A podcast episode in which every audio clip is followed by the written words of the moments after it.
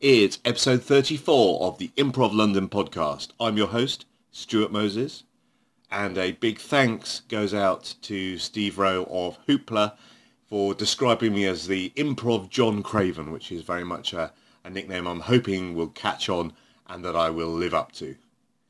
This week's guest is Mike Hutchison.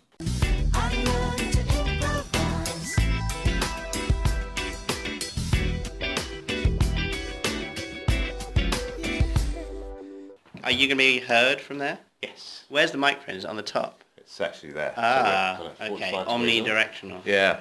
Um, and strangely, there's never any problem with me being heard Really? on this podcast. you, you've got such gravitas. yes, I just, I'm here. It's like Morgan Freeman. Yes, well, that's very nice comparison. I, I will take that. Uh, yes, very much the Morgan Freeman that I'm going for. Yeah? Yes. Going to narrate some penguins. Yes. When I first met Andy Dufresne, he was just a tall drink of water. the worst Morgan Freeman impression anyone's ever done. I'm known for my bad impressions. Are you? Yeah. Lewis, who you've interviewed, has uh, like notes that my I, I did Keanu Reeves, and he's like, it's great because your Keanu Reeves sounds like Nick Cage, and your Nick Cage sounds like Keanu Reeves, and you don't put them in the same ballpark. No. You don't think that they sound like the same voice, No. but they're both airy. Like there's, there's a lot of air in their voice. Keanu's more like a hippie kind of, oh, really? I know Kung Fu. And Nick Cage is just a hair more intense, but the same voice. Oh my God!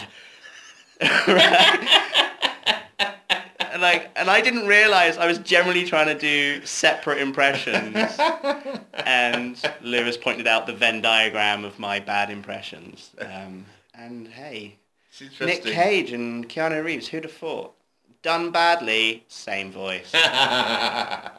There's a little tip for all the uh, listeners out there wanting to perfect their oh, we're putting this on the podcast. I think we should put that on okay, the podcast. I think we should put that. I think that's a nice little tip. This is the the intro to me is is a bad Morgan Freeman. And that's fine. I can live with that. well, yes, we should do the official welcome to the podcast. Thank you. This- Hello. hello, Mike Hutchison. Welcome to the Improv London podcast. Woo! Hey, I'm a long time listener. Oh, thank you very First much. time interviewee. Yes. Interviewer, interviewee. You've interviewed many of my chums. Brilliant. Well, I'm, I'm, happy to add you to the list of chums. List of chums. List of chums. The chum list. The chum list. It's a good list to be on. What an honour. I love being on the chum list. It's like one word as well, chum list. It sounds like an occupation. What do you do for a living? Oh, I'm a chum list. I think it's more of a vocation rather than. I, don't, I don't think this pays. Uh, uh, Very true. lots of things to talk about. Okay. Um, Improv, I guess, is probably yeah, one we should perhaps focus in on that a little bit. Just a bit. Otherwise, we really are going to be here for quite a long time. I was going to talk about um, Chechnya. Yeah.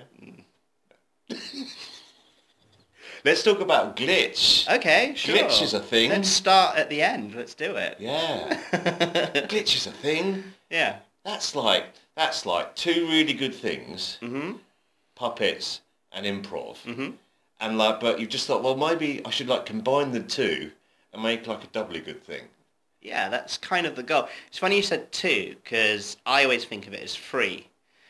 Because, I mean, absolutely, people see glitch, like the improvised puppet show, and they hear puppetry, improv. But, like, my thing when creating it was always uh, Bunraku puppetry, tabletop puppetry, and improv, but the narrative is Ah. a huge, huge part of uh, what glitch is and what I wanted to do with it. Like, I'm a huge narrative nerd, and I even before making um, making it puppets, I wanted to do an improv group that was long form narrative because I'd studied comparative mythology and screenwriting and brought those into improv, and I was like, oh, I think I know how to do narrative improv, and I saw a lot of other groups doing narrative improv. Um, I don't want to say wrong, but wrong. no, that's terrible. But do you know what I mean? Like I was coming at it not from an improv standpoint, but from uh, screenwriting and comparative mythology and mythology, and I was seeing, I kind of developed some tools I thought if we did things like this, this, and this, like that would, you know, help a help a well told story. And also the two things kind of kind of slam up against each other, improv and narrative. Um, and that's why it's so easy to to kind of mess it up. Uh, certainly, maybe a less experienced improviser will, will be do, doing a narrative show and think the important thing is information. And you often hear, um, you know, an info, like way too much information in a narrative show. We've got to go over here. We're going to cross the bridge and get the key to the to the to the king, and then release the dragon, and then we were going to ride the dragon. It's like, dude, dude, dude, let's let's just walk over to the bridge, and maybe we'll meet someone there, and then we'll see what happens. Do you know what I mean? But certainly, like that was like what I wanted to bring to narrative improv was kind of sim- simplicity and going one step at a time, but at the same time having a, a very basic kind of structure there that we're trying to tell compelling, interesting stories that are character driven, not information driven. Mm. And you got that from studying comparative mythology? Yeah, yeah. So, do you know? No. Oh, you're shrugging your shoulders in confusion. Um, so there's lots of great books and writings on comparative mythology, but the the kind of Bible, the the the Del Close of comparative mythology, is uh, this guy Joseph Campbell. Right. He wrote a book called um, Hero of a Thousand Faces. He was written a bunch of books on the on the concept, and he kind of was kind of made the point that uh, we was looking at all the different religions and uh, histories of all these of cultures from around the world uh, to, to a play a time when they weren't able to communicate with each other or know what everyone else was doing. We now are able to look back through all these cultures, histories, and see what they were doing. And Campbell made the, the recognition that all these cultures, not oblivious of what everyone else was doing, whether it's Russian folklore or you know Chinese folklore or European fairy tales, you know Aboriginal stories, like all these different cultures, they were all telling the same story, right? Hmm. They were all doing like twenty beats in their stories that were identical, um, and it was based on the audience. It was, wasn't based on the writers all having the same idea. They would tell the story, and the audience would like these bits and not like these other bits. And eventually, they would all develop and change their stories. And the, the story that they all developed, Campbell called it the monomyth or the hero's journey, were all incredibly similar, Hmm. universally. And that's fascinating. That to me blew, blew my mind when I came across that. And I wasn't even studying improv when I found that. I was, I was really kind of digging deep into narrative. I, I was interested in mythology and I was studying screenwriting because I want to make movies. And I loved that. I loved that idea that all these that, that these stories came from audience reaction, and every audience around the world wants the same things from their stories. You know, they want uh, they want a protagonist. They want to follow one definitive character, not get messy with multiple characters. They want a good story. They want that character to have a change in their situation, a change that is potentially bigger than them. They want their ordinary life to not be great, but be normal, and then the change to change their world entirely. They don't want it to go well all the time, mm. you know?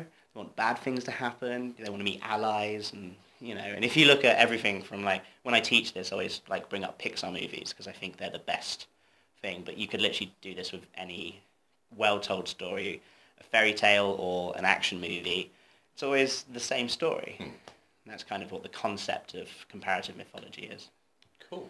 So you had that interest and that kind of narrative interest. Yeah. So you encountered improv before the puppets? Yeah. Yeah. No. No. Um, I encountered the style of puppetry I'm doing with Glitch afterwards, but uh, I was doing puppetry when I was a kid, like really young.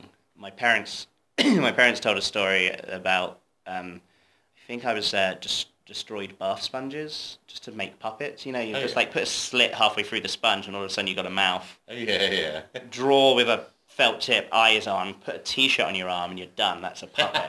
Right? And that literally, I think I was like eight or like seven or eight when I first did that, and I was like, bah, bah, bah, like made a puppet. Yeah, yeah. Uh, it looked like shit. It was a sponge with eyes drawn on it. Yeah. But literally take that and from then to now and like I was like, hmm, well, if I could learn to sew, I could make these better.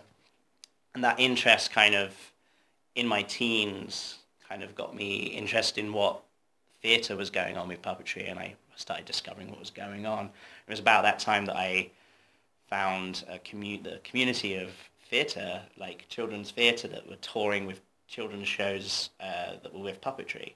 And in my late teens, I ended up, uh, after college, went and went on tour with a number of these companies. And yeah, I'd already, uh, by college, I'd discovered improv, but uh, improv has been a floaty thing in my life. Like it stopped t- for the puppetry or it stopped for me to live abroad for a bit. And it's come back uh, constantly. But yeah, I found the puppetry first. Um, I think uh, because of the movie The Labyrinth. Hmm. Oh, I love Labyrinth. and Labyrinth is one of those films that I only saw quite recently. Right. And you, there are so many films that people love because they saw them at a really formative Yeah, yeah, age. Um, but I saw it quite recently, and I still thought it was amazing. It blew And my I tiny loved it. mind as a child. It blew my tiny, and I was like, I'm too young to have seen it in the cinema or anything. But my older brothers and sisters did go to the cinema and to see it, and they were all raving about it, whatever. Eventually, it was in my house on VHS, and I just, it just the the story and the, the ideas and the imagination, like it, that, like I just, I think I decided there and then that I want to not necessarily do puppetry, but I wanted to make stuff, you know, whether it's film or, or, or you know, theatre or anything really. But uh, yeah, definitely the puppetry started there. And so you, how did you discover improv? Um, half, like two two separate entities at the exact same time. I was studying theatre at college. Um, I'm from Devon. I'm from Torquay, middle of nowhere. You can't really, you know, you can study anything in London, right? Here there weren't a lot of creative options. I had no interest in being an actor ever, but I studied theatre performance basically, like like an actor would. I had no interest in doing that, but it was the closest thing to doing something creative I could do. And as part of that uh, course, it's a BTEC National Diploma in Performing Arts, which d- I don't think exists But anymore. I don't think it does, no. No, this is way back. We're going. We're in the nineties. Um, yeah, so as a part of that, they do improv, but by a taught to you by a teacher who doesn't know or give a shit about improv, right? It's the best way to learn. Yeah, but I imagine like that happens or is happening around the world. Like it's on the syllabus; it has to be taught, and you know they just don't know how to teach it because they're not experiencing it. They're, they're, but oh, you know, teachers have to teach everything, so you know you can't expect them to nail nail everything. I'm sure that they all just want to do Shakespeare. You know, and then they're like, oh, I'm gonna do this weird shitty thing where they make shit up. I don't, I don't want to do that. I want to do Brecht. Um, yeah, so we they uh, Keith Keith Johnstone's book, the first one, Impro, um, uh, was taught as part of the syllabus, and at the same time I was going to like uh, puppet theatre festivals, and I came up here to London and watched uh, Improbable Theatre. Do you know Improbable? No. Um, it's kind of an adult group that do more contemporary stuff with, with theatre and, and everything. And I saw a show called 70 Hill Lane. And in Improbable Theatre is Lee Simpson, who's one of the comedy store players. Um, uh, so he often brings improv elements into the show. And this was a more devised piece that they were doing. And it was actually based on um, Phelim McDermott, who's another member of the, the, uh, the company. It's based on in his childhood and they had they were doing puppetry with newspaper and sellotape, and they would build the puppets in front of your eyes. Wow. Like they would literally just pull out sellotape and make a big mess, and they would mold the shape of a human and start manipulating it, and it would walk. And, and in some cases, and the same with newspaper, they would just start screwing up newspaper on a table and just shape it into a, a character. And just their manipulation of the characters was just, and it, it again blew my mind once Yeah. more. And I just thought I love puppetry at this point, and um, it was amazing. But I went to see that show twice. Um, they had a puppeteer called Steve Tiplady, who I've since met. It's wonderful in the company. But there was a show that he couldn't make, and Lee Simpson, who directed I believe, took over his role for one night, but he didn't know the show. but they're all improvisers. Yeah, and Faye yeah. McDermott's an improviser, and who else was in that show? Guy Dartnell, and uh, these are amazing people. But I saw it first with I saw the perfect developed, more planned version Mm. first. I saw it like a bit later on, like six or ten months later at a festival, um, and Lee was just improvising, and it and it was right about the time I was studying it at school and I was at college, and I was and I it was great to watch Lee Simpson, this amazing Yeah. improviser, get through the show that I'd already seen using improv, and and but more more than anything, I enjoyed the rest of the cast dancing around him, like trying to push it in the right direction and understand it. And it was just, it, but it, it was it was brought up. We knew it was improv, uh, and it was just wonderful to watch. And it and that kind of that made me fall in love with it. And then straight after that, I got on their mailing list, and they did a uh, a, a weekend course basically, and that was my first improv course, and it was with Lee Simpson Wow. who's one of the comedy store players, and also there was Neil Ashdown, who's been on Whose Lines Anyway. So this is my first improv training was with people like that, and Right. I, I, it was just a weekend course. It was just like three days. It was a long weekend, two days. It was three days, and I fell in love with improv, and I realized what it was. Because the in school, my teacher, who just wants to teach us Shakespeare, doesn't know what it is. Yeah. You know, never said like yes and is a thing. Really? This is like the spontaneity, and then you do like he's literally like half reading Keith Johnstone's book, and like ah, I get it. Uh, you know, not even that. They read one chapter on it, and that's the chapter we looked at. So once I had that course, once I'd done that weekend, I came back to my college and formed a group. I just formed a group with like three funny friends of mine. Yeah. And at my college, we had these things called um, we had this Wednesday at one was it was a big thing. The theatre is available to anyone who wants to use it Wednesday at one to put on a show. Wow. One o'clock being lunchtime, right? So you can get an audience. Yeah, People come and eat their sandwiches, Yeah. yeah. and people would book it long in advance if they were like there was you know it was a performing arts college. There was you know dancers and actors wanted to practice their pieces, and people would people would put on shows, but not every week if there was a hole, if there was a gap, we put on an improv show because like, and we would advertise it that day. We would speak, we'd like call up whoever's in charge of booking and be like, has anyone booked the space? Has Yeah. anyone putting on a show to this Wednesday? Yeah, yeah. We'd be like, oh no, no, the dance troupe we're going to, but someone's fall out, so we're not doing it. We would that day just spread word we're doing an improv show at lunchtime at one o'clock. And we would do an improv show at one o'clock and have an audience. Wow. Like we, we did it that over two years, and we eventually like got a nice following. Yeah. A really like a just within the college, just Yeah, within yeah, the walls of our of our space. Yeah. But like people would be like, oh, the group's called Jam Jar. Jam Jar are playing this Wednesday, and we would just come on, and we didn't do it often, and we didn't even have it regularly. We'd go months without doing one, and then we'd just start messing with it. Then we got experimental. Then we were like plugging in a, the camera into a projector, and we did a whole show with the projector and a camera and and no, and we were just experimenting with different things. So, so, so that's kind of where you. Oh, I- yeah. Where, where did you? What? So, what did you start doing, and then? Well, we started just doing improv. We actually, the first thing we did was improv narrative out of nowhere, just because um, one of the four of us, my friend Derek, played piano. We're like, oh, let's do musicals. Like, we, we just didn't know better.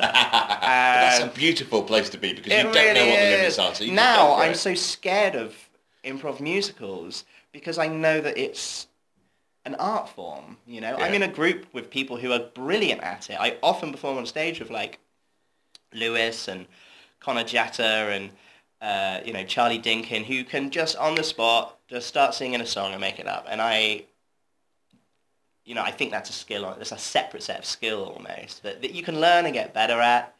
Uh, and I sing in glitch all the time. I just don't have that magic little thing where you just can pull a rhyme out, you know, and build the structure. I know that's a, something you can learn and get better at, but I also think you have to be like a music nerd. you know, you go to Connor's house and it's not surprising that there's just records. Yeah, yeah, yeah. You know, I'm a movie nerd, so I, I'm, a, I, I'm good at narrative, I guess, but like certainly, and Lewis just knows like every musical in the world. So you've got to have that in your soul Yeah. first, I think. Although I am, I'm sure musical improv teachers like I guess Katy Schutte and Heather and all that lot would say like, no, no, no, you can learn it, you can learn it. Yeah. But yeah. But yeah, we just did. Uh, uh, we just first three we did were just musicals because Wow. Derek played piano, and he would just like do something really simple, and we'd just make noises or sing the most basic song, and we didn't care about rhyming. Um, yeah, so the first couple we did were musicals. Then we did some more short formy stuff. Then we did some stuff that was half developed, and then we just got nuts. Then we were just like, let's just all wear, let's just all, all wear like white painters suits, and Dungarees. yeah, like you know the painters kind of zip up. Oh, right, all yeah. onesies, Oh, yeah, all in yeah, ones, yeah. with the hoods up Oh yeah, yeah. and just do really like what we called like weird improv, like which is just like we wouldn't do scenes or characters would just make noises or just like do silent scenes, and we didn't know that that was a thing at that point because at that point all I had done was this one weekend with uh, Improbable, uh, and it wasn't until like years later I moved up to London and studied with other people and did Crunchy Frog, uh, and I did uh, Imprology. Um, which is Remy Bernard's group, um, that I was like, oh, there's more. yeah. Um, so with um, so with glitch, um, you're very sort of it's narrative. hmm So you start the show.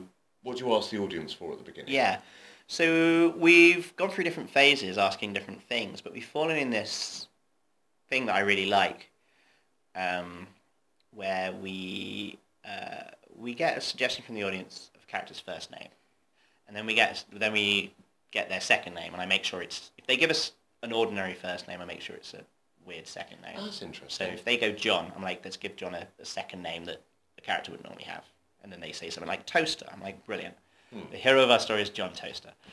Um, and then I look, then we look, then we try and get a and the title. Right. So John Toaster and the, so like the Harry Potter or Indiana Jones or Snow White and the Seven Dwarfs, you know, Indiana Jones and the Temple of Doom, Chamber of Secrets. There's always like some cool like location or object or Ah. character in that in those kind of titles. yes.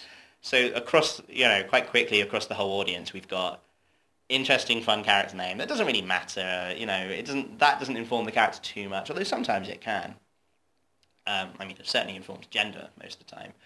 Um, and then we get, but it's the and the something something Yeah, that is that is a fun way of doing. And, and I've never seen anyone do that before. We just kind of we did a bunch in, of shows in a row where we ended up having a and the title, so and so and the, um, and we just kind of stuck. And I really like it. I think it's fun. It gives each show we've done a, a really cool title, Mm. you know.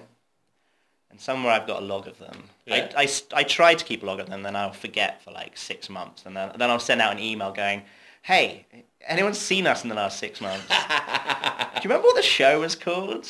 I love that. I'm, I'm very interested in um, you know improvisers and what notes or what records they take of the shows that they've done. I find that really interesting. Yeah, yeah, I find it interesting too. I mean, uh, we've I've kind of totally slacked on that. At the beginning, I was really keeping track of it, but I, I think I haven't filled that in in like ten months, and I will have to backtrack. Thankfully, sometimes I'll tag the title in with a photo, so I think Yeah. I'll work it out. I think we'll work it out. Yeah, so we, that's our get is we get the title, basically the title of the show, and so we get the the thing, and I'll we try and grab whatever the interesting thing is in that title, you know, and put it in our back pocket, and not use it immediately, Yeah. right? Yeah, yeah. Whereas, and me and Lewis would just talk about this yesterday. Music Box would say, so if the title was, and the angry prison, right? They will do their opening number in a prison, right? Which is how musicals work, because it's a theatre, it's a piece of theatre. Like the history of musicals is often centered in a few locations. Mm.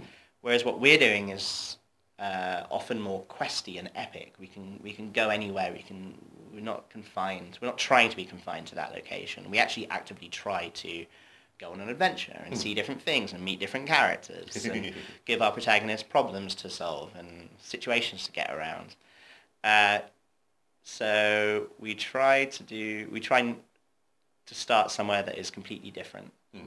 Sometimes using one of the unused suggestions from Yeah, the audience as well, which is fun. But yeah, so if they said prison, we're starting our show on the North Pole or or just in a suburban house in the middle of nowhere, you know, or in the middle of a cornfield. We're just gonna be like, we'll get to the prison. Like, um, Charlie Martin is in the group. Uh, saying last night that she's she's sure that the audience think we fucked up. like, oh, we didn't say cornfield. We said prison. Why are they? What are they doing? They've messed up. They've forgotten the title already. Which does happen in improv shows, to be Oh, fair. I'm the worst. I'm the worst. And the good thing about Glitch is like, because we're operating puppets, like, and we're really tight, close to each other. I, I, this is the worst thing, and no one should ever do this. I'm operating. I'm like, I'm not in the scene, but I'm operating someone's feet. yeah. Like, and then someone else is operating another pu- puppet's feet next to me, and but uh, people above us are actually operating the main puppet. Yeah, yeah. And I'll just like lean in and be like, "What's the title of the show? What is it?" Let me just have a quick. Or I'll do that to like Fraser, our musician. I'll just lean in.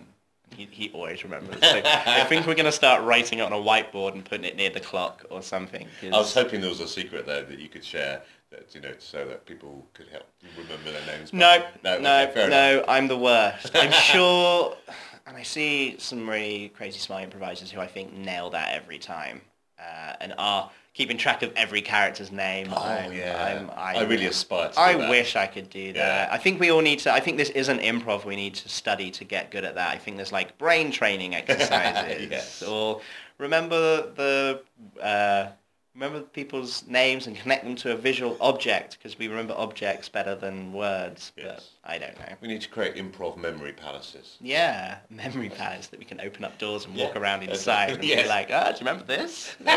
Close the door. Do you remember this from the first scene? It's hard enough improvising do you without. remember your mum character from scene one? We called her Agnes. Okay, I'm going to shut that door. Remember it's there. we disappear for 45 minutes and come back to the door and we're all just like, "Ugh, ah, open the door. No, forgotten it. Agnes is in there screaming at us. um, so, uh, when, so you, you do the first scene. So, um, so one of the puppets initiates the scene. Yeah. Does the puppet have a premise in mind, or is it more organic? Well, you've got to understand that behind the puppet is an improviser. Everyone's like, "Is there a theory about this thing?" We're just doing an improv show with puppets. We're all st- we're all still improvisers. Oh, I see. All right. Okay. but um, no, sure. we know nothing. We know nothing going in, and for the most part, we don't even know who the protagonist is going to be. And Right. sometimes we'll, s- we've started doing a, we've started opening the show with a character doing something physical in silence, and that character often becomes the protagonist. And we started doing that kind of because we want to introduce the audience to the concept of bunraku puppetry, of tabletop puppetry. Because if they haven't seen a show like it before, or even seen a tabletop puppet, it, we can't start giving them stuff straight away. Mm. So we've started opening the show quite quietly with a puppet walking on stage and doing something. And I don't know what, but it might be something as physical as like moving a box from one place to another or putting books on shelves or something. And then eventually another character will come in. And often that first character, the first puppet on, we decide is the protagonist, but it, not necessarily. And that's something we've only started doing recently. And I think it helps, you know, because, like I said, we're juggling three balls. We're juggling narrative and improv and puppetry. And we've got a very unique approach to all three of those. Hmm. We've got a very unique approach to at least two of them. Certainly our narrative and our puppetry, we're doing in a, in a, in a way that is unique to us.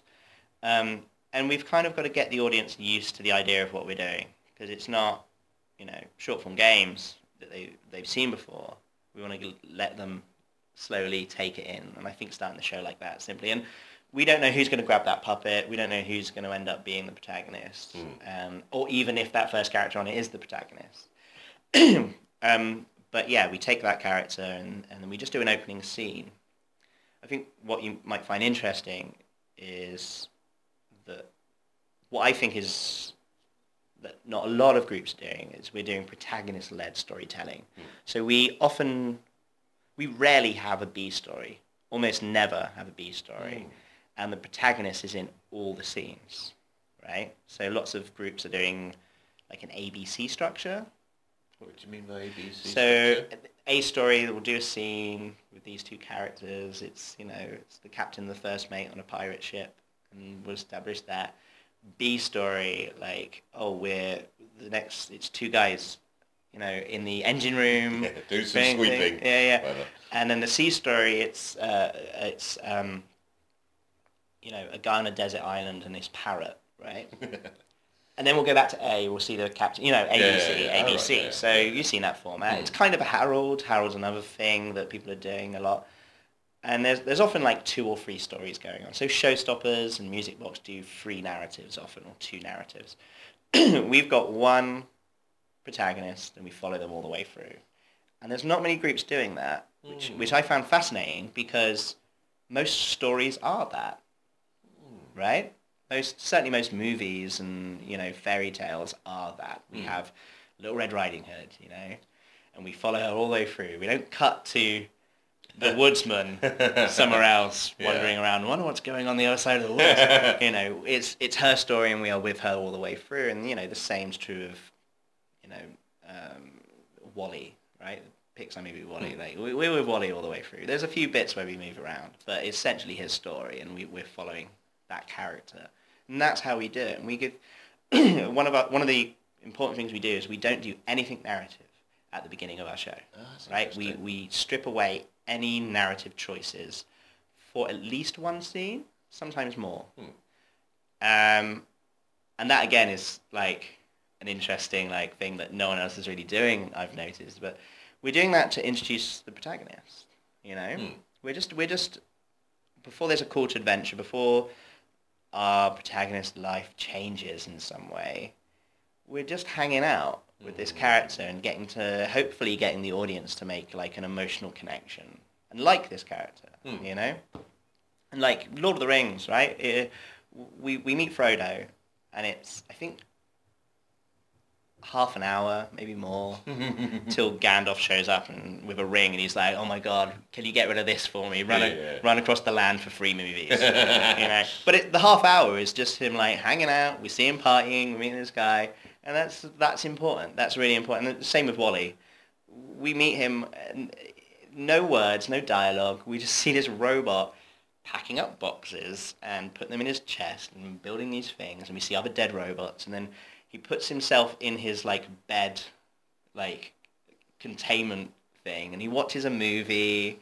And he saves a little cockroach from the wind outside, and then he crawls in his cot and rocks himself to sleep. Like, this is none of this is narrative. This is character information, and we're just just spending time uh, giving the audience an opportunity to fall in love with this character before the giant spaceship comes down and we meet Eve, who's a more you know up to date robot, and that's that's a change in our protagonist's situation. But we we spend twenty minutes with WALL-E before that happens. Mm. If that happened in scene one, we would care less later on in the story when he gets in trouble. And that's why we do it. We really try and force nothing to happen, narrative, nothing, no change to the protagonist's life at least in for the first couple of scenes. We just see them in their ordinary world. So how many how many potential puppets would you take along to a glitch show? We're rocking, I think, between 17 and 20 right now. And And we, we discovered that quite early on that we needed more. We always needed more. more. Like, we've used 17 in a show before. We've Wow. got up to 17, Yeah. which I don't like because that means we've run out. You know? we can't do any more. No Yeah. new characters. you know? Uh, and you think there's not that many characters, but there, there, you know, sometimes it happens. You know? Um, yeah, like I had like six or seven. I thought this would be enough. Hmm.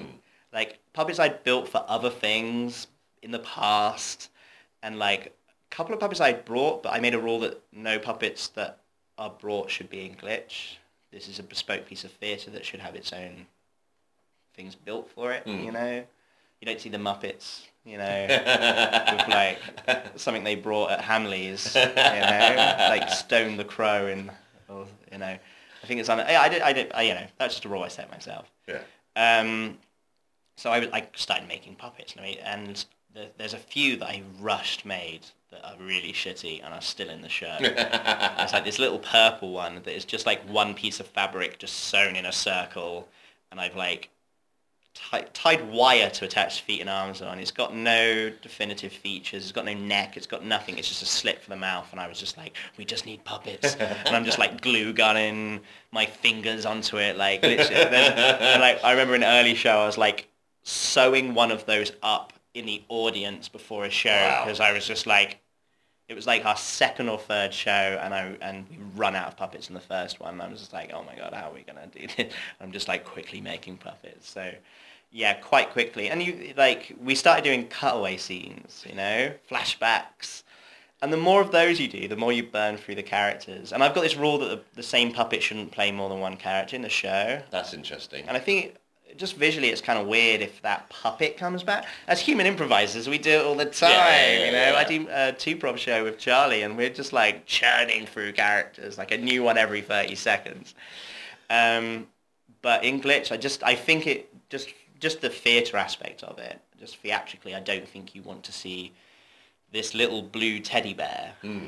in the scene one being, you know, a character's school friend. You don't want to see it later on in the show when we need a Russian terrorist to show up, pick up that. But like, it, it's like, oh, hang on, wasn't he? Like, it's kind of Yeah. weird from a from a visual standpoint. So all the puppets can only be used as one character in the show, and that became problematic very quickly when we started doing cutaways.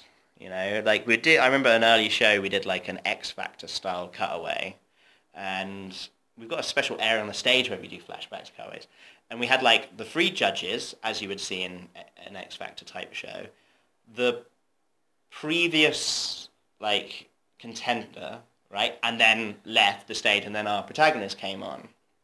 And it was a, it was like a 20 second cutaway. Like the protagonist said, "Oh, I, I was on the X Factor once. We did a quick flashback. And we came back. But that's four puppets we've burned through Yeah, in yeah. a 20 second scene. Two of them didn't even say anything. but they just kind of were X Factor judges, and we're like, oh, can't use those four puppets anymore. Um, and then we just start getting bits of fabric and pretending they're, you know, carrot floating characters and mouths in the sky, and as we get desperate. So yeah, we I quite quickly realised we need 20 puppets. Wow. Yeah. And do you find that particular puppets play the same sort of characters?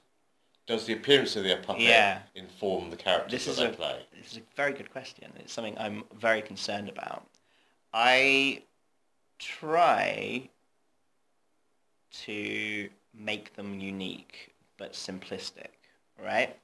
They they all start as a doodle. I draw a doodle, and if, if that doodle has too much detail on it, it doesn't work in the show. It, these characters can't have, you know, eyelids and this and that and uh, and stuff that gives it too much character. They're kind of all circles with dots for Right. eyes. Like to some extent, there are variations on that, and you know, because these puppets need to be, you know, children in one show and old people in the next, or you know, anything we might need really, and we don't want to put too much character in them. Hmm. I've certainly there's a few that I think have a little too much character that might look look grumpy Yeah. or something. There's like one with a monobrow, but even that character I've seen like he can look grumpy, but I've also seen it performed in a way that you kind of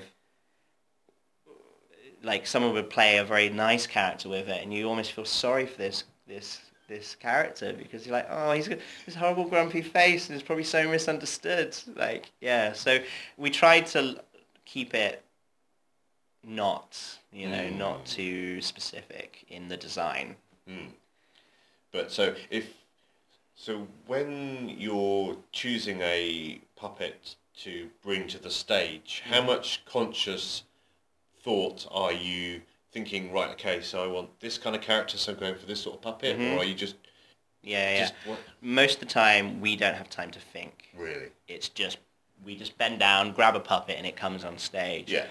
there is like you'd have to ask the other members of the group because we've never had a conversation about this. We certainly all have our favorites. Yeah. You know, and if I'm reaching, if I know that, so I also try and balance the show out. So if we've had a scene that was the, the last scene was too talky or information driven, which happens.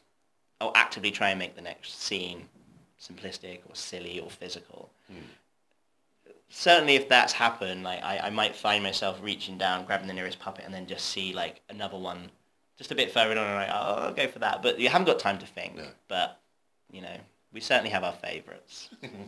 There's this orange puppet that has eyes really f- too far apart from his head and a little mouth in the middle of his face, like not a big like flapping mouth like Yeah. Muppets have, like a little kind of Yeah. like Bunsen Honeydew in the in the Muppets, like a little tiny tiny mouth.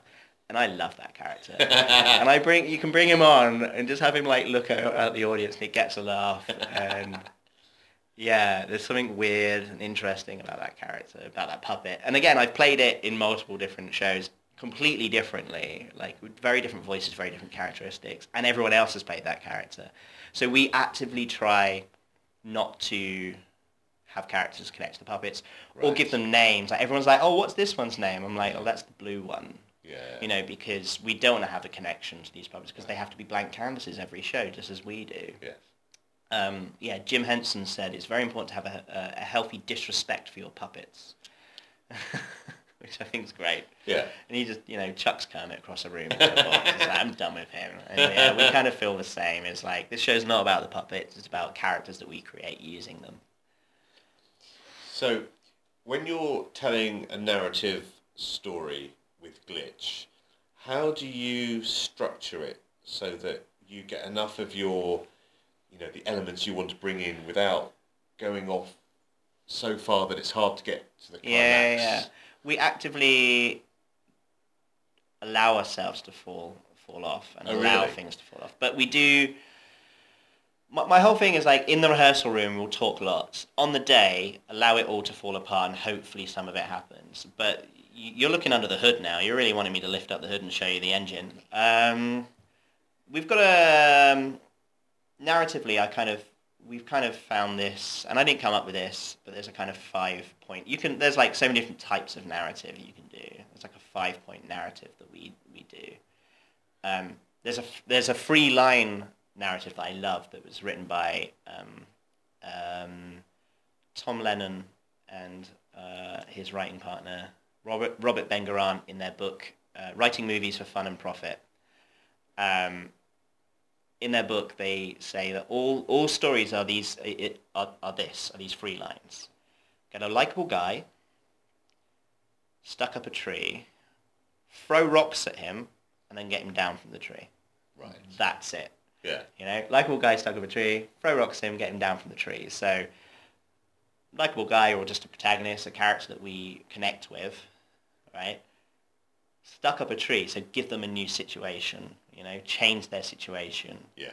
Throw rocks, like give them obstacles and new things to deal with once while in this new situation, and then get them down. This is the important thing: get them down from the tree. Like have them return, hopefully having changed or learned something from their journey. So Wizard of Oz, Dorothy, the tree is the is the you know the tornado that takes her to a parallel universe. The rocks are you know a crazy witch and flying monkeys and everything, and then she returns. You know, and that's true of you know Die Hard and The Matrix and Star Wars and you know every Russian folklore and every every European fairy tale. Like they're all like, well, guys stuck up a tree, throw rocks at them, get them down from the tree. So that I love, and I always bring that up first whenever I'm talking to people about narrative. It's just like if you can get that done, then you're fine, right? Mm. But so many times I'm like, oh, they didn't do a tree. Or, they forgot to throw rocks. or they just left them up there, you know? And it's just, it's such a simple little analogy, but it's so true. And you can literally go like, all right, in that story, what was the tree? What were the rocks? You know, Yeah. were there enough rocks? Yeah. Was it interesting? So, but we've kind of expanded that, and I didn't come up with these five things. It's on the internet somewhere. It's um, balance, unbalance, quest, climax, new balance. Oh, right. Okay. So balance, establish a protagonist in their ordinary situation, their everyday life. It's their balanced world. Unbalance, we, we tilt it. We unbalance their situation. We change. Sometimes abruptly, sometimes slowly. You know, we might point towards a change and get there eventually. This doesn't have to be quick. We just change their everyday situation. So every story is a change in the character situation. Every Right. good story. Otherwise, we're just watching, you know, Dorothy walking around the farm, milking cows. Nice for a bit, but you know, it's, It's, not it's gonna be like her just, you know, walking the dog, and as adorable as she is, I'm, I want a tornado to come and take her and get rid of her. Balance, so that's balance. Unbalanced, so we change the situation in some way. Uh, quest is like the reaction to whatever the unbalance was. And this is the main bulk of your show. This is like half your show, maybe more. Uh, there should be ups, there should be downs. Upbeats, downbeats. Downs, up. It's, Yeah. it's a winding road. It's the road of trials, Campbell would call it. Um, good things, bad things, allies turn up, mentors, this, that. Um, there's lots of things that we like to do. There's things we've kind of. It's more than that. It's more than just this happens and that happens. We'll, we'll get into it if you're interested. And leading up to uh, so uh, balance, unbalanced quest, climax, the big finale, the resolution, Yeah. whatever the problem was is now solved. You Yes. know the the slaves are free, the the witch is dead, the you know the whatever the problem is is has been resolved, and then my favorite one that everyone forgets is New Balance. So after the big climax, there's another scene. Yeah. One more quick little little pickup. Um, a great writer, Dan Harmon, refers to this scene as having changed. Your character returns Yes. having changed, and I, I, I like that. I think there should be a quick little, to use Wizard of Oz again, and you were there, and you were there, and you were there. You know, that would be, it would be, you kind of need that. You need Yes. the, to cross the return threshold and, and go home and see the character, you know, see Woody and Buzz sitting on the bed at the end going, oh, we're all right now, you and me. Yeah. Good for you. You're my mate. Like we need, you need that scene. Everyone forgets that scene's in the movie, but it's there and it's important Yeah. for an audience to be like, ah, I feel good now. Everything's good, and our character learned. Um, that doesn't always happen.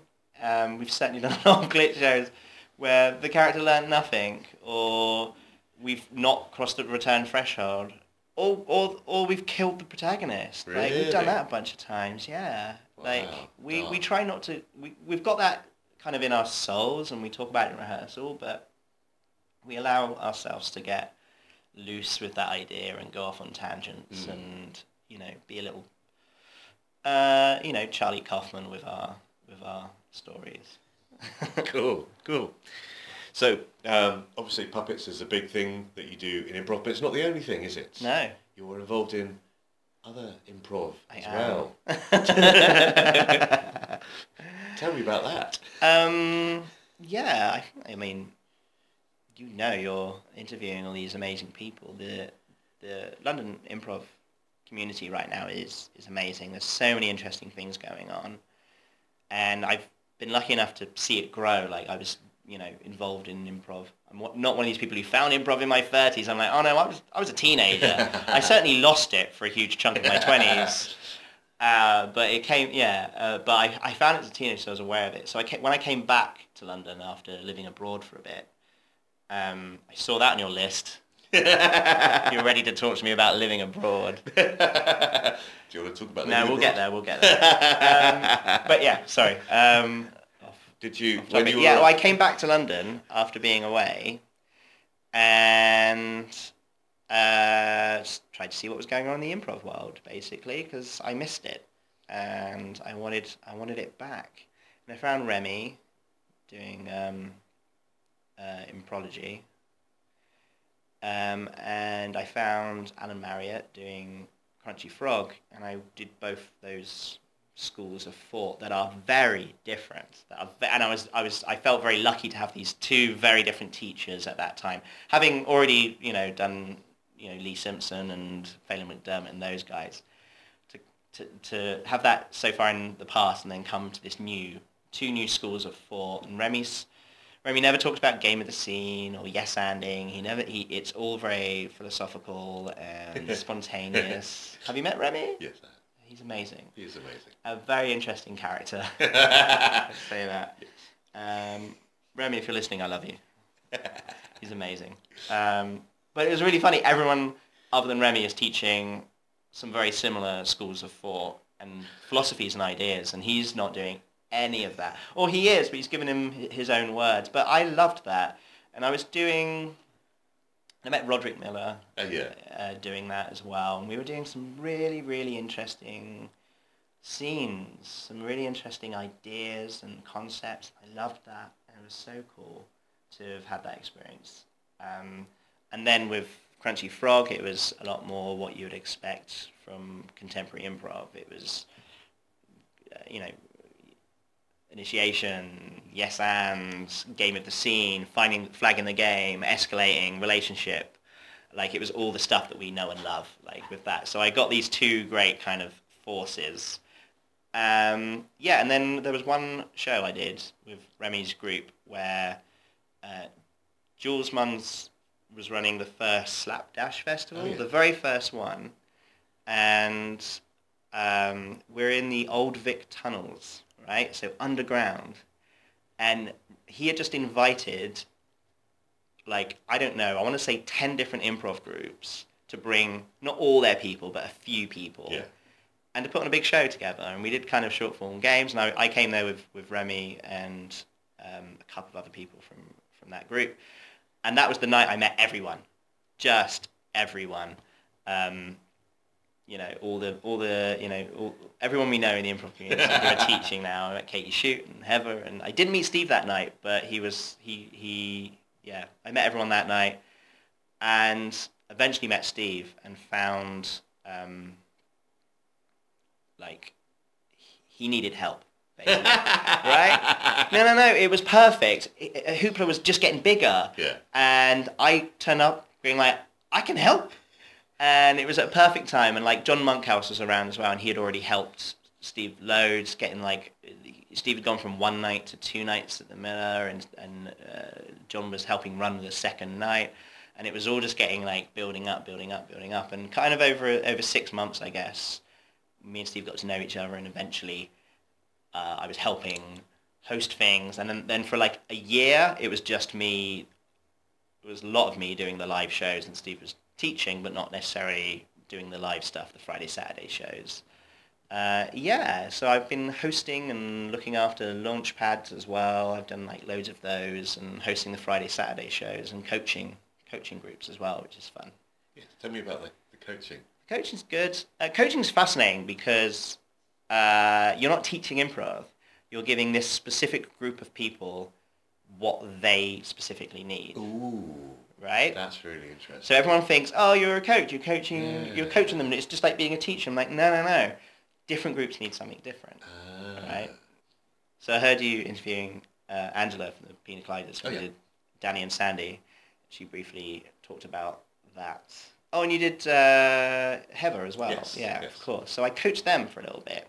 Um, and that came from Alana kind of wanted to form a group and she's very organized and said we should have a coach and she'd see me do a bunch of shows and she saw me in Mike and Charlie and we just kind of formed that way. And they just needed to learn short form games. Like I didn't really teach them any improv. Hmm. They had they had come off loads of courses and I think what they needed was um, just to learn games. I helped them like from a theatre standpoint put their show on.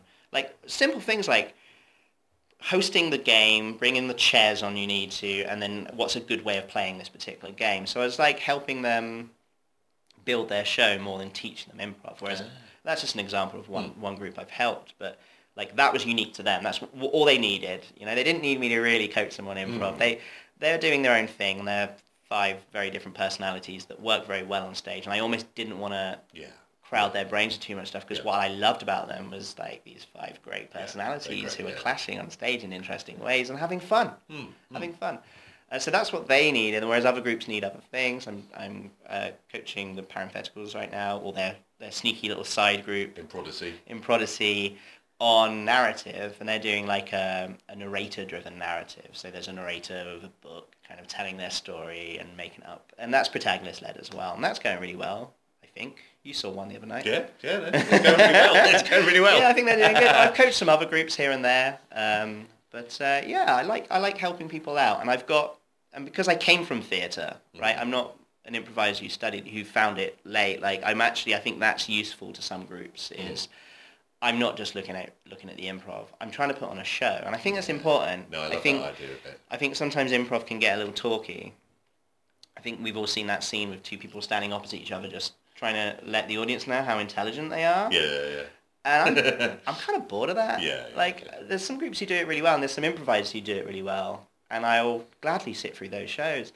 But Um, it's not the only approach. it's There's not the only other things we approach, and also there's a lot of people who see that and think that that's it. Yes, yes. Um, I've been in. I, I was in a group where we just did silent scenes. Mm. I was in a group called Stum. Uh, me and Lucy Fennell and Steve Roe. We just did silent scenes, like whole launchpad sets, like 15, 20 minutes, just like no words. And we discovered that this is great because we're still doing everything you would do in improv. We're still making an initiation, recognizing that initiation, paying attention to it, yes, and in that suggestion. We're just not doing it with words, you know. Yeah, Um, really powerful. yeah, it's really powerful, and it makes audiences lean in. Like everyone's like, as soon as we stop talking, they're like, oh, oh, they're not, they're not talking. Like 30 seconds in, they're like, oh, they're gonna do the whole show like this. We'd never say it silent improv. We just did the thing, and we're wearing animal onesies. I was I was with you until that point. that, But but yeah, I, I try and bring theatre into it as well, and that's certainly true in Glitch. And then I I don't really like the the talky talky thinky thinky brainy two prov. I do when it's done well, Mm. but even that in moderation. Um, I'm also in uh, Mike and Charlie. Mm, with Charlie. that. So uh, that happened accidentally. Sometimes in Glitch we do a launchpad for fun. We used to do it like years ago. We would just book ourselves on a launchpad and uh, just do like a montage or something, just to like not have to do narrative or puppets for once. Like we like playing with each other, but we don't like. It's so nice and so freeing just to do a Oh, montage. really? So you with no puppets at all? It would just no, be it's just us. We Oh, just us. We just do a montage. yeah. We just do Yeah. Scenes or something. I mean, you got to realize in Glitch, we're doing improv, not even looking at each other. Yeah. So for, to actually look at each other and do a scene is just, it's a delight. So we used to do those as a group, and I booked us on a launch pad, and it came out that there was only going to be four of us who were available, and Charlie had just joined, right, just like three weeks, two weeks earlier, and had done one rehearsal with us. That day, two, the other two dropped out. That day, one had a medical thing, the other had some other job thing Yeah. and Charlie turned up, who I just met like two weeks earlier, three weeks earlier, and I said, um, "So the other two aren't coming. It's just me and you." Um, and George, Georgina Rowe was hosting, um, and, and she, yeah. Anyway, Charlie was just like, "Okay, yeah, no problem, fine. Brilliant. What are we gonna do?" I was like, "Have you ever done two prov before?" And she went, "No." I'm like, "Fine." I and I started teaching a like a format of two prov that me and another person used to do, Constantine used to do, and she went, "Oh, "Can we do? Can we do something more simple?" and she was completely right. She just stripped it away. Like me and me and Constantine had a laptop with sound effects on, and we were just like being like too fancy. Yeah, she just kind of stripped it away, and Yeah. we did that. And we did a launch pad, and like I said, George was hosting, and we hadn't even given the show a name. And George had that just went uh, Mike and Charlie, and that's the birth of that. And we that in the audience that night was um, Ed from Giggle Loop and Shem from C Free Something. And Shem came up to us and said, "Oh, we're doing a Bring Your Own Team Jam on Sunday, like in a few days' time. Do you want to come?" And then um, Ed, who I've coached as well in Giggle Loop, was like, "Oh, uh, do you guys want to do the Giggle Loop show next week?" And me and Charlie were like, "Well, I guess Mike and Charlie is a thing." That's brilliant. Yeah, we're doing a show now. but our philosophy there was uh, we we definitely nailed it at that bring your own team jam because we were on uh, fifteenth of seventeen groups. And there see, was- him, and everyone had seven. Everyone Oh. had like seven minutes to do something, and there was a lot of two prov, and there, and we were at the nursery, and there was there was a couple of groups in a row who were doing the talky thinky thing, which again done well is great. Uh, so sometimes it's not uh, by people trying to emulate the good ones at Yeah. it, uh, and and it's an easy thing to fall into because you kind of think it's all words. And Charlie just kind of leaned in like next to me and said, "Let's not do that." Yeah, yeah. right? And I was like, and we didn't have a conversation on that, but I got what she meant. Yeah. And we did the dumbest, most physical, silly scene with it, like you've ever, like, like just seven minutes of us just being really physical and, and, and, and, and fun and dumb. And I, I've studied clowning and I'm physical and Charlie's a dancer and we just got this show. It was just so, so much fun. It was just seven minutes. And we were like, oh, I know what this is now. we kind of did it at the launch pad, but we were like, oh, I know it is now. And then we were able to back that up really quickly the next week at the Giggle Loop show. And we're like, cool, we know what this is.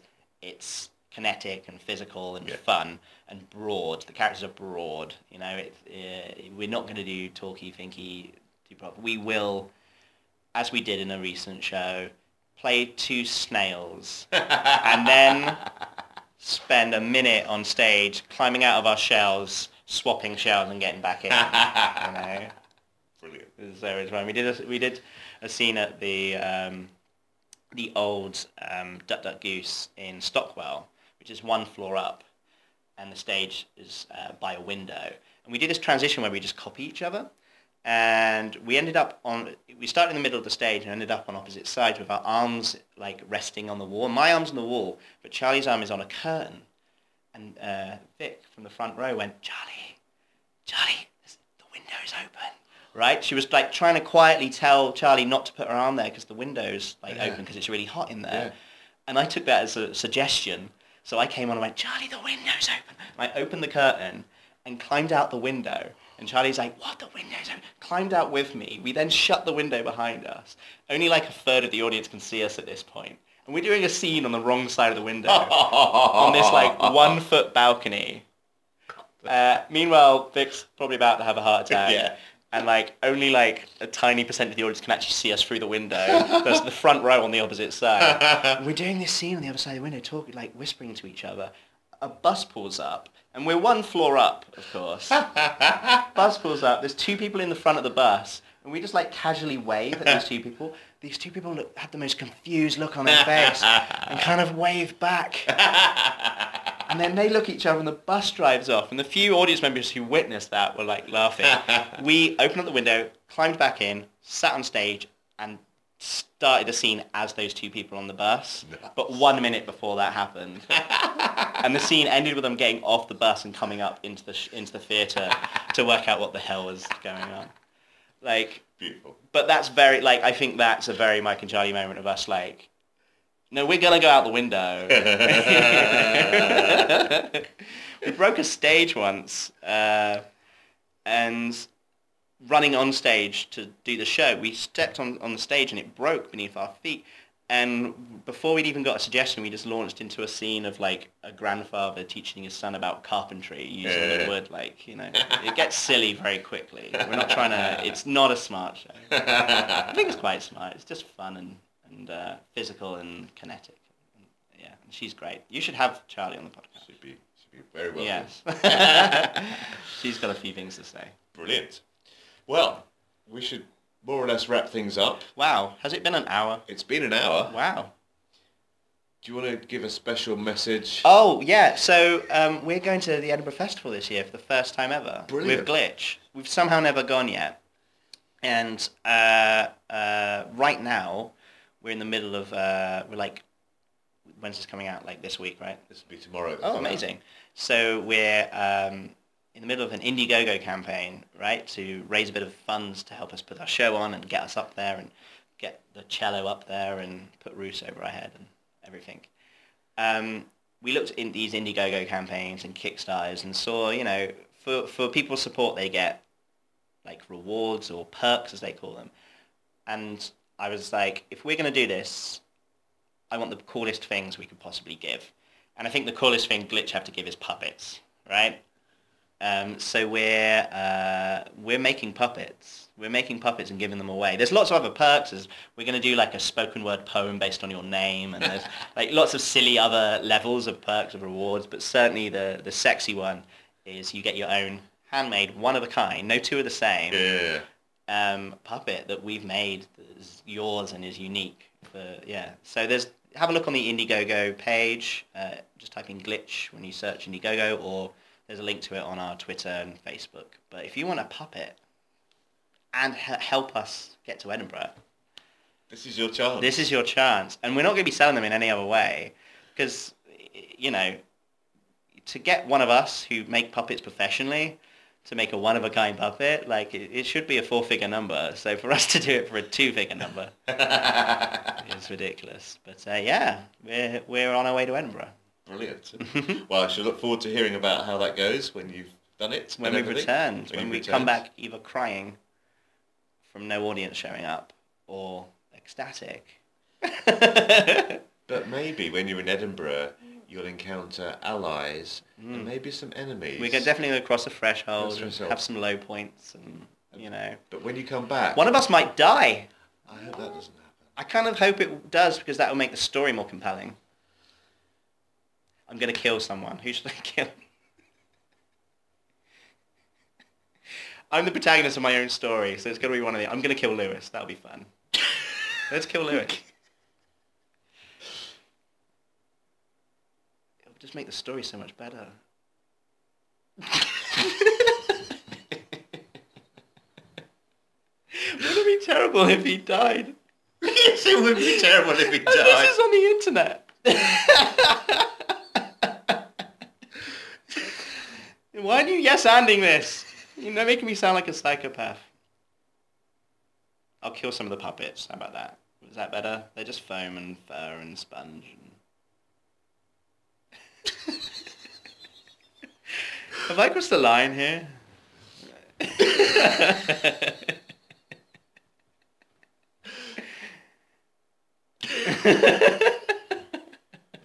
Are you trying to wrap this up? I think that's right.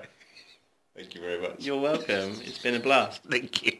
I made this. That's improv.